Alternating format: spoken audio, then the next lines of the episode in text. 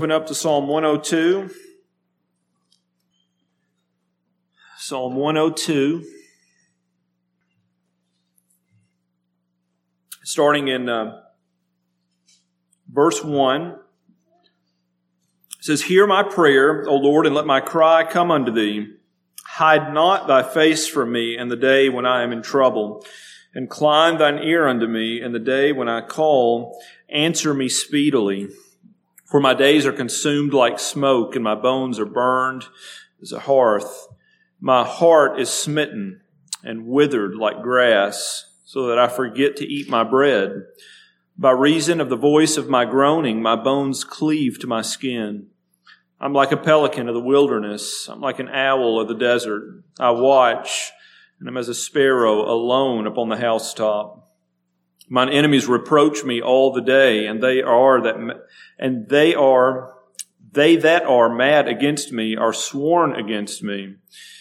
For I have eaten ashes like bread and mingled my drink with weeping. Because of thine indignation and thy wrath, for thou hast lifted me up and cast me down.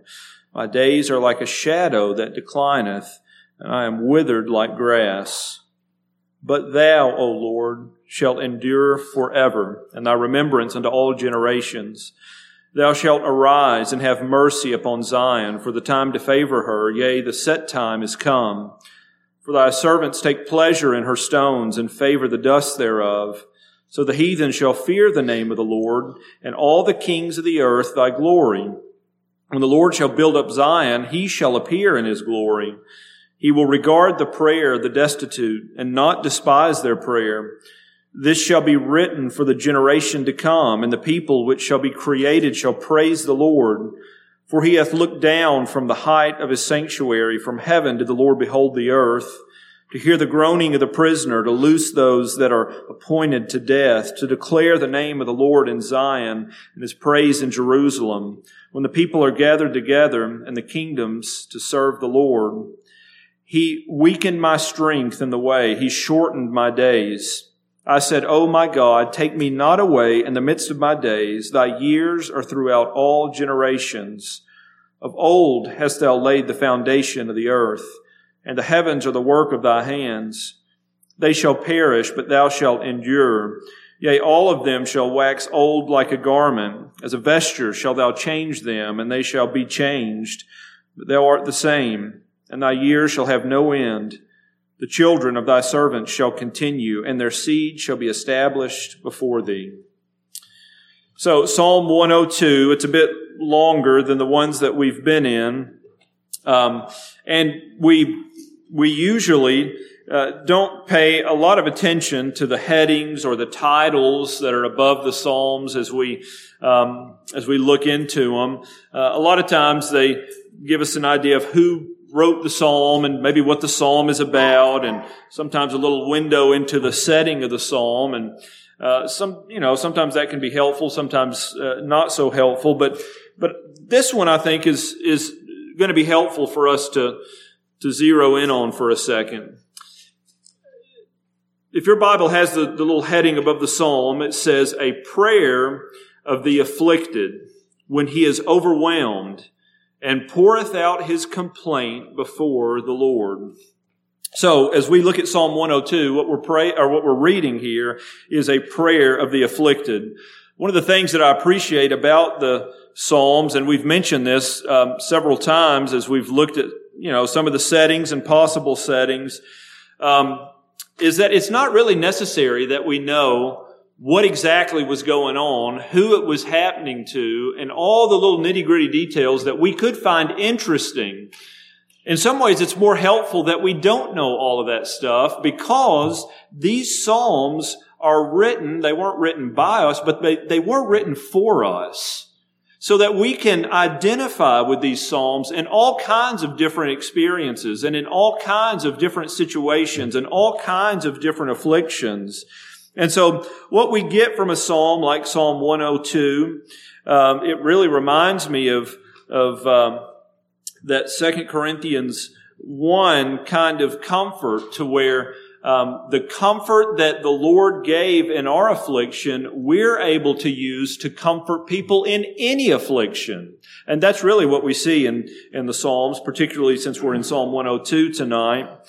And so, uh, we should, um, uh, just, I think it's helpful to pay attention to that. Another thing that I really wanted to point out, and I like to do this when we come to these kinds of Psalms, uh, a prayer of the afflicted when he is overwhelmed and he pours out his complaint before the Lord. Um, you know, affliction, being overwhelmed, that's a normal part of living in a fallen world. Okay? If you live life long enough, you're going to experience affliction. If you live life long enough, you're going to know what it means to be overwhelmed. And it is one of those 1 Corinthians 1013 common to man kind of experiences. Jesus Christ and the kingdom of God do not insulate us from these kinds of things. Okay? As a matter of fact, Jesus Christ and the kingdom of God uses these things to further God's agenda and purposes in our life. Another thing that we're going to see is that that the Lord uses our afflictions to bless people in future generations. Things that we don't even know about. Things that we may, people that we'll never meet. Psalm 34:19 says this, Many are the afflictions of the righteous, but the Lord delivereth them out of them all. Okay, so, so scripture never gives us this impression that Jesus is in the business of guarding you from affliction. Okay, the Psalms give us the impression, and we could we could look at this in in uh, Old and New Testament both, but the but the Bible paints a picture of a world that's full of afflictions and and and a God who is constantly delivering His people. And so from the least to the greatest, even a guy like the apostle Paul, okay, he wasn't insulated from this kind of stuff. Look in 2 Corinthians chapter 1. 2 Corinthians chapter 1.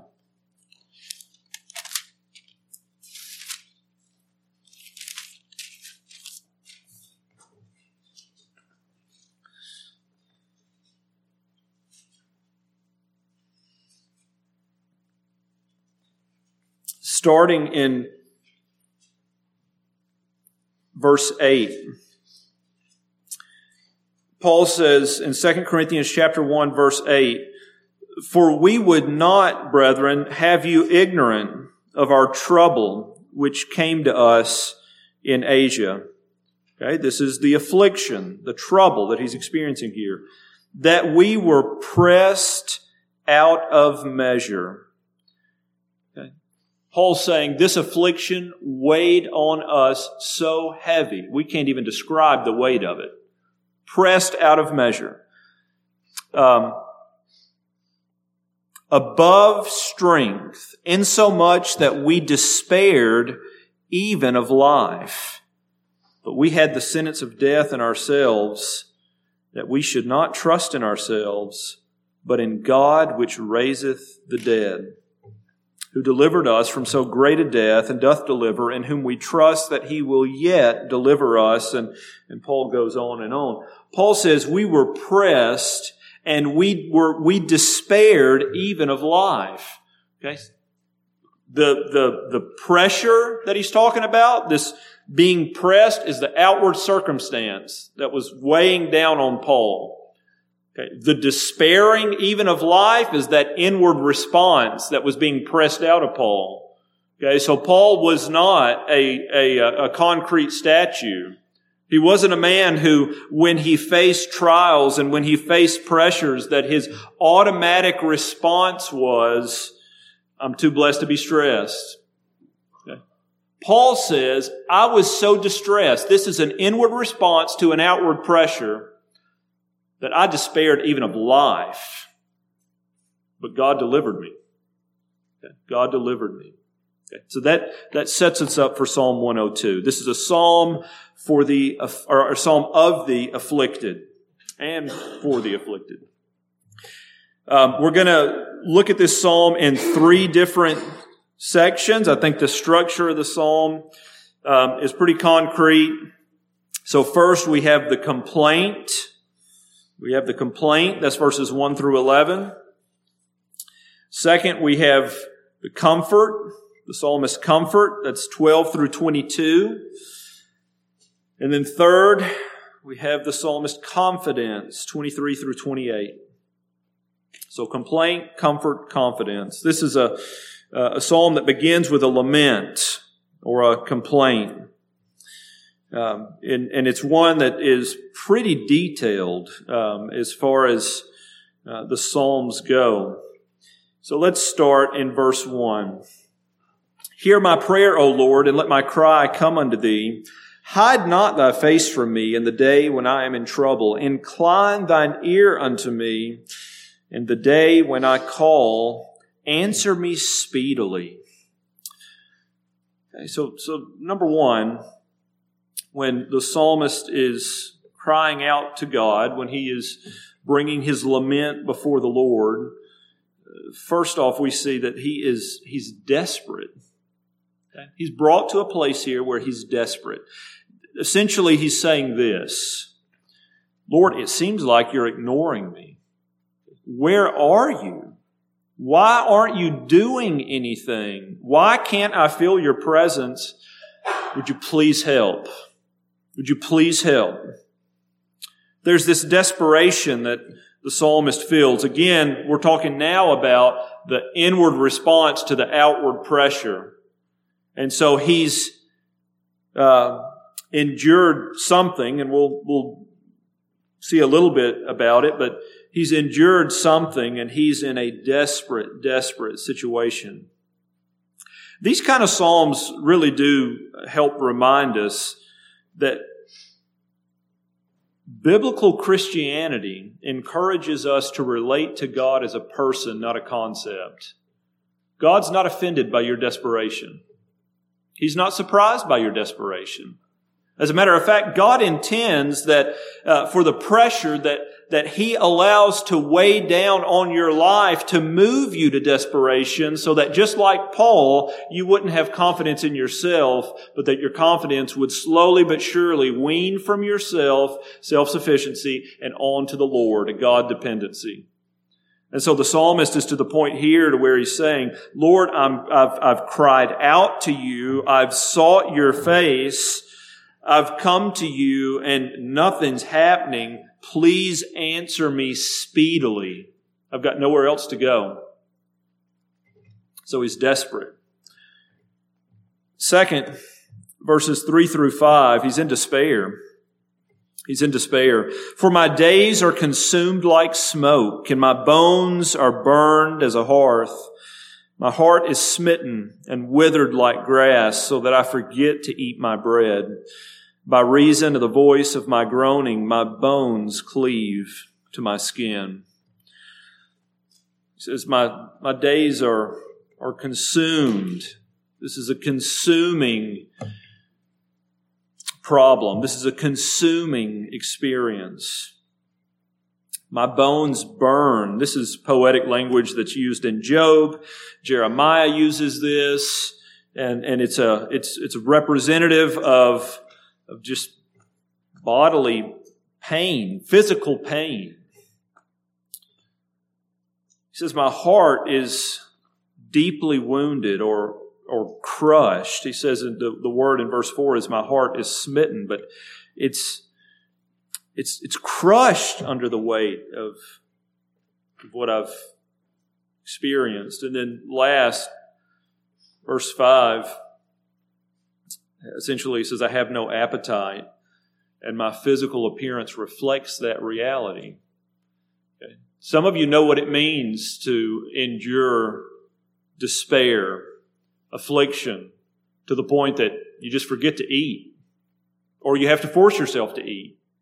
You're just consumed with whatever the difficulty is, with the weight of, or with the pain of whatever that affliction is that you just can't bring yourself to eat. And essentially, what the psalmist is saying is, I have no appetite, and when I look in the mirror, it shows. My, my skin sticks to my bones.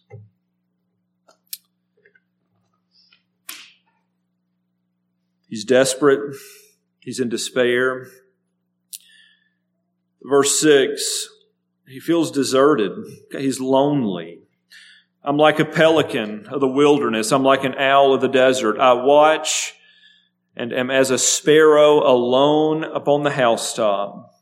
He just says, I feel isolated. There's no one who can identify with where I am, with what I'm experiencing. There's no one who seems to maybe care enough to stick around.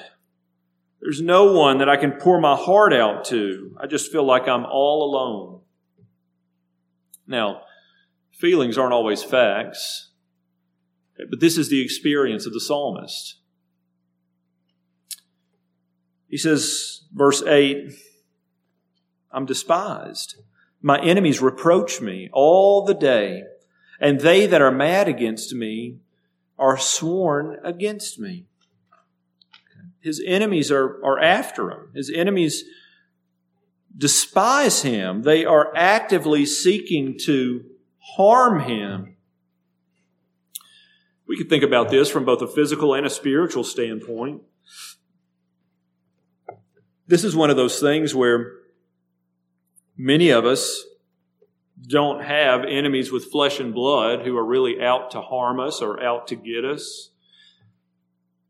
Okay, but we all, okay, every single Christian, has an active enemy We've called them the, the unholy trinity, the, the world, the flesh, and the devil, who is out to incapacitate you on a daily basis. The allurement of the world, the weakness of the flesh, the accuser of the brethren. The three of them will wear you out.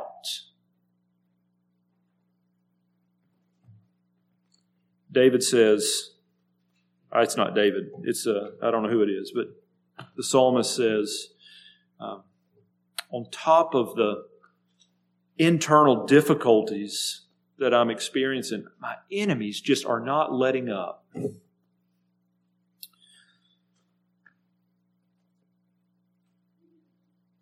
Verses 9 and 10, the psalmist is hopeless hopeless. For I have eaten ashes like bread and mingled my drink with weeping because of thine indignation and thy wrath, for thou hast lifted me up and cast me down.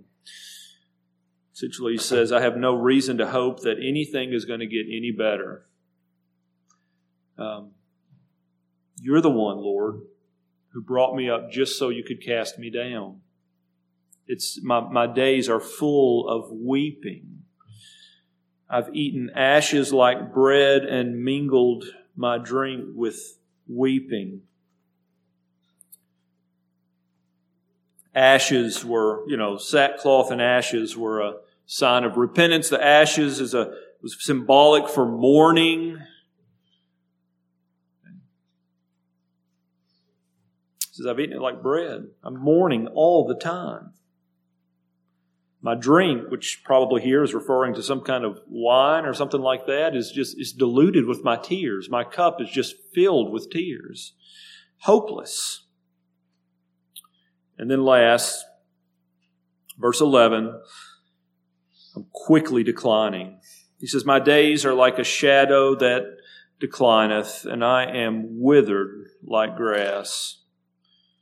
There are other versions that translate this as uh, like a, Uh, a shadow at the setting of the sun, uh, the shadows that get longer and longer until the sun sets and then they're gone. This is what he's referring to this decline. He's coming to the end of his rope. He's not sure how much longer he can bear up under the weight of what he is enduring. That's pretty descriptive, isn't it? Okay. This is this is a this is a uh, an experience of of a man who the Holy Spirit decided to put in the Psalms to give us a window into what certain seasons of the life of faith look like. And I'm thankful that's the case. You should be thankful that's the case as well. There are no such thing, there is no such thing as a bulletproof Christian. There's no such thing as a Christian who isn't affected by a fallen world. Now, there are plenty who try to pretend like they're not, but they even break eventually. Okay, so, so this individual is, I mean, pulling out all the colors to describe the pain and anguish and difficulty that their soul is enduring. And then they get to verse 12.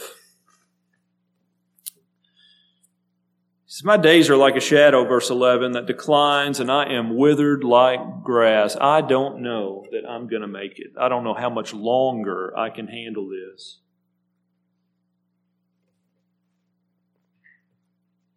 But thou, O Lord, shall endure forever. You know, this is a, you, you, you know this already, but we said verses 1 through 11, is, we find the psalmist's complaint. Verses 12 through 22, we find the psalmist's comfort. And isn't it funny that in Psalm 102, when he's making the transition from his lament or his complaint to the embracing of his comfort, he says, I don't know how long I can make it, but you, O Lord, you're forever. Does it remind you of Ephesians 2? verses 1 through 4, where we read about the fact that we were dead in our trespasses and sins, that we walked in times past in the lust of the flesh, being deceived, that we were by nature the children of wrath. Verse 4 But God, who is rich in mercy, right? Genesis chapter 6, the Lord looked down upon the world that he created and he was grieved to his heart because he saw that in the hearts of men that the only thing that was there was just wickedness continually it repented him that he even made man and he devised a plan to wipe humanity off the face of the earth but noah found grace in the eyes of the lord okay? but god right but you, O oh Lord. You, we, we, we find throughout Scripture, and we could, we could go to many more, that God often breaks through a picture of despair and brings comfort and hope by simply inserting himself into the certain circumstance. This is where you were, but God. This was, this was your circumstance and how low you were, but God. So, point number one here, we're thinking about this. Our hope in the midst of despair, our hope must be placed in, and our comfort must be found in the living God. you, you can't entertain yourself enough to find relief in a situation like Psalm 102, verses 1 through 11, to feel better. There's not enough alcohol in the world to make Psalm 102, 1 through 11 better. There's not enough um, um, distraction to make it better. He says, But you, but thou. O Lord, shall endure forever, and thy remembrance unto all generations. He's doing a couple of things here. Number one, he's placing his focus upon the God of all comfort. And he's finding his comfort in who God is and what God has promised Okay, so verse 12 again, you shall endure forever and your remembrance unto all generations.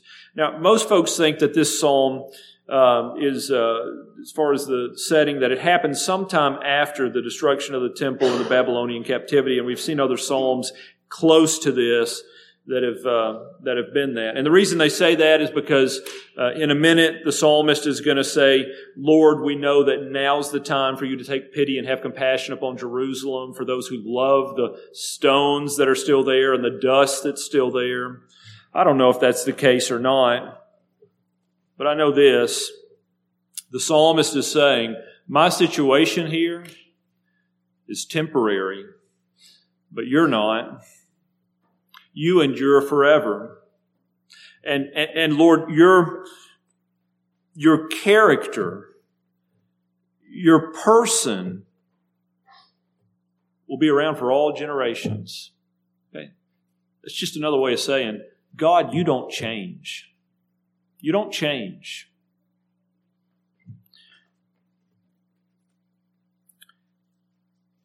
Then we get to his promises his promises, which are sure and steadfast. Verse 13, Thou shalt arise and have mercy upon Zion, for the time to favor her, yea, the set time is come. Now, again, how do we know this? How does the psalmist know this? I don't know. Uh, maybe they already had the book of Daniel at this point, and he realized that the Lord was going to send them back from captivity if this really is during the Babylonian exile. I'm not sure about that, but I do know that whenever the psalmist is looking for hope here, he's trying to anchor his hope into something that the Lord has already said, something that the Lord has already promised. And he says, Lord, you're going to arise and have mercy because the time, the set time to favor her is come. Now, whatever we want to do as far as filling in the specific details of that, it essentially means this. When God says something, you can rest on that. You can put your hopes there. You can bank on that. And so he says he's going to be merciful to his people. Verses 15 and 16, he will make his glory manifest through and among his people. Okay, for thy servants take pleasure in her stones, verse 14. So the heathen shall fear the name of the Lord and all the kings of the earth thy glory. So he's going to be merciful to his people. He's going to make his glory known through and among his people. One thing that's, that's happening here, and it's worth pointing out, is that all of a sudden the psalmist begins to uh, focus on God's agenda rather than his immediate circumstance. You'll see he's going to start moving to say things like, Lord, this has happened and this has been written for other generations. One of the things that afflictions being overwhelmed. One of the things that that can do and, and does most of the time is it shrinks our world down to just me and mine. It's what's happening to me right now.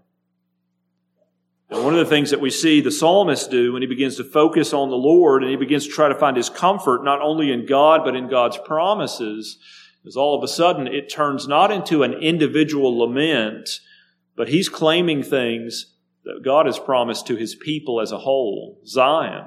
You notice he's not talking about just himself anymore. He's talking about God's people as a whole. He's going to be merciful to his people. He's going to make his glory manifest through and among his people. Verse 17, he will regard the prayer of the destitute and not despise their prayers. Okay? He's, he's going to regard the prayer of the destitute. The word destitute there just means um, just the naked, those who have nothing, not even the clothes on their back. It reminds us of Matthew chapter 5 verse 3, blessed are the poor in spirit. It's the same, uh, same idea here. Those who come to God with nothing. They come as those who know they need mercy, those who have come to the end of themselves, Well, he'll regard the prayer of the destitute. How do we know that? Because he said that. That's how we know. Not because it always feels like it. Not because results and answers are always instantaneous. Not because God always hits the pressure relief valve when, he, when we want him to, but it's because he said he would. He's from all eternity. He's, he, he, is, he is God in all generations. And he's been delivering the righteous out of affliction for a long, long time. Okay. He regards the prayer of the destitute. And then verses 18 through 22, he will fulfill his plans and his purposes. Look at verse 18. This shall be written for the generation to come, and the people which shall be created shall praise the Lord. So again, here's this idea that what God is doing in and through my affliction, the psalmist is saying, I'm, I'm, what I'm going through now is going to be used to bless the generation to come. Uh, the people who the Lord will create shall praise the Lord. You know, it's, it's, there's a real sense in which there's a partial fulfillment of that right now, right? I mean, we're going through Psalm 102 we're seeking to, to uh, find comfort in what's here. We're, we're identifying with the difficulties of the psalmist. We're, we're trying to take hold of his, um, the comfort that he's finding and seeking for in the Lord. And hopefully, hopefully we can be reminded that the afflictions that the Lord sends to his people and allows in his people's lives is not just for one person singular, it's to be used in the lives of his people plural. We could go to the New Testament and talk about that. Again, back to uh, 2 Corinthians chapter 1, verses 3 and 4. But our, our, our, our, our view of things shrinks pretty small, usually, whenever the, we become overwhelmed, and we miss that. Okay, but that's his plans, his purposes, his agenda, not ours. Verse 19, for he has looked down from the height of his sanctuary from heaven did the Lord behold the earth to hear the groaning of the prisoner, to loose those that are appointed to death, to declare the name of the Lord in Zion and his praise in Jerusalem when the people are gathered together and the kingdoms to serve the Lord. Okay, once again, um, we can't hit every detail of all those verses. This is big picture stuff. The psalmist is no longer just thinking about him and himself. He's thinking about the time when the Lord's people are gathered together and they're serving him in a new and vibrant way.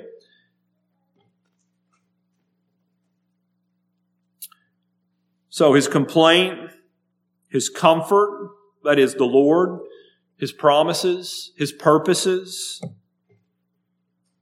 and then number three, in verses 23 through 28, the psalmist confidence.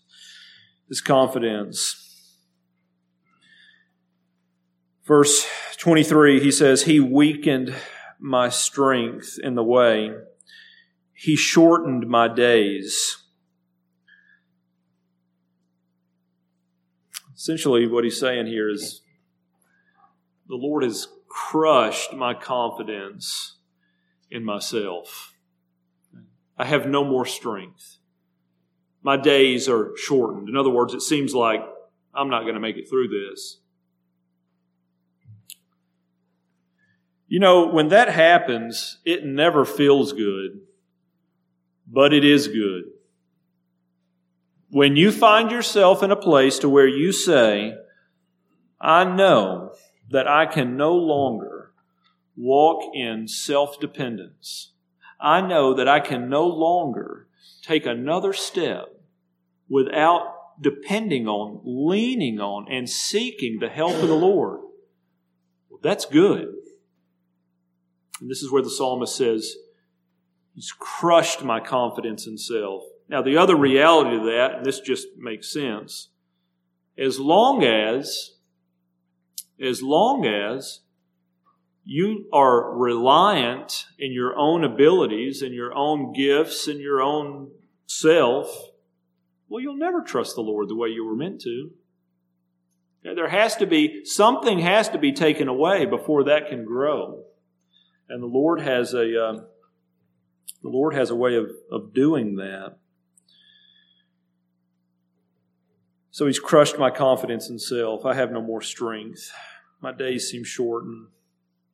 But then verse 24, I said, Oh my God, take me not away in the midst of my days. Thy years are throughout all generations. Here's what he's saying. Um, as this is going to continue to umbrella as we make our way down to the end of the psalm. He said, Lord, thy years are throughout all generations. Don't take me away in the midst of my days. In other words, his hope and his trust is is beginning to be exercised in the everlasting, unchanging God. You know, we live in a world of rapid change. This is nothing new. You know this already. We sing um, the hymn, Abide with me, change and decay, and all around I see. O thou that changest not, abide with me. Okay, this is where the psalmist is. There's plenty of things I can't control, plenty of things I can't predict. Things seem to be changing faster than I can keep up with. Lord, you're from everlasting. You don't change. You're always the same. Verse 25 and 26. Of old you have laid the foundation of the earth, and the heavens are the work of thy hands. They shall perish, but thou shalt endure. Yea, all of them shall wax old like a garment. As a vesture shalt thou change them, and they shall be changed. You know what he says? Eventually, this creation, the world that we live in right now, eventually it's going to wear out and it's going to perish, but God won't. Now, can you imagine a day like that? We have climate alarmists that imagine it all the time. But it's not going to be because of, uh, you know, emissions of gas or anything like that. God's in control of all of that. He says, Lord, this, this world is going to be tossed off like an old garment. But you're not. You'll still be here. Verse 27 You are the same, and your years have no end. You're unchanging. You're unending. You're the only constant thing that we have, the only sure thing that we have. And then he says, The children of thy servants shall continue, verse 28, and their seed shall be established before thee. How can the psalmist be so confident in this? How can he know that the children of his servants are going to continue? Because God doesn't change. That's how he can know that. Okay, it's the, it's the Malachi 3 6 confidence. For I am the Lord, I change not. Therefore, you sons of Jacob are not consumed. Okay, Psalm 102 28 is a direct application of that. This is what he's holding on to. And so his confidence is in the Lord, in the fact that God doesn't change. I can find comfort in his promises because I'm confident in his character, because he's not going to change. He's constant. Now, if we look in, and, and, and, um, you just have to take the note here for lack of time, but this psalm is quoted in Hebrews chapter 1 verses 10 through 12. And the section that's quoted is the last part. Um, of old you have laid the foundation of the earth, and the heavens are the work of thy hands. They shall perish, but you shall endure. Yea, all of them shall wax old like a garment. As a vesture shalt thou change them, and they shall be changed. And when you get to Hebrews chapter 1, verses 10 through 12, the, the author of Hebrews indicates that God the Father wrote this about his son. Okay, so whenever he says the you'll the garments will wax old and you'll change them and they'll be changed, but you're the same, he's talking about Jesus. If you think back to Sunday's message, the one who created all things, the one who sustains all things, the one in whom we live and breathe and have our being, One of these days, the world's just going to be wrapped up and thrown away as far as the old world that we live in before the new heavens and the new earth. But Jesus Christ will stay the same. He will be constant. So what's the application? Well, brothers and sisters, the application is this, is that our hope must be in the unchanging person and work of Jesus Christ, who Hebrews 13 says is the same today, yesterday, and forever. And so the psalm for the afflicted and for those who are overwhelmed is a psalm who continually, or a psalm that continually points us away from ourselves, points us away from any other thing we might be tempted to put our hopes in because it's going to be thrown out like an old garment. And it, it forces us to focus on, with Hebrews chapter 1 eyes, to focus on the unchanging person and work of Jesus Christ. And so our rest is found in Him. So may the Lord bless us to seek our comfort there. May the Lord bless us to place our confidence there so that in our times of difficulty, our main goal is not how can I escape discomfort, but our main goal is to lay hold of the grace that is given us in Jesus Christ in our time of affliction. Now, in some ways, that can seem like it doesn't even make sense.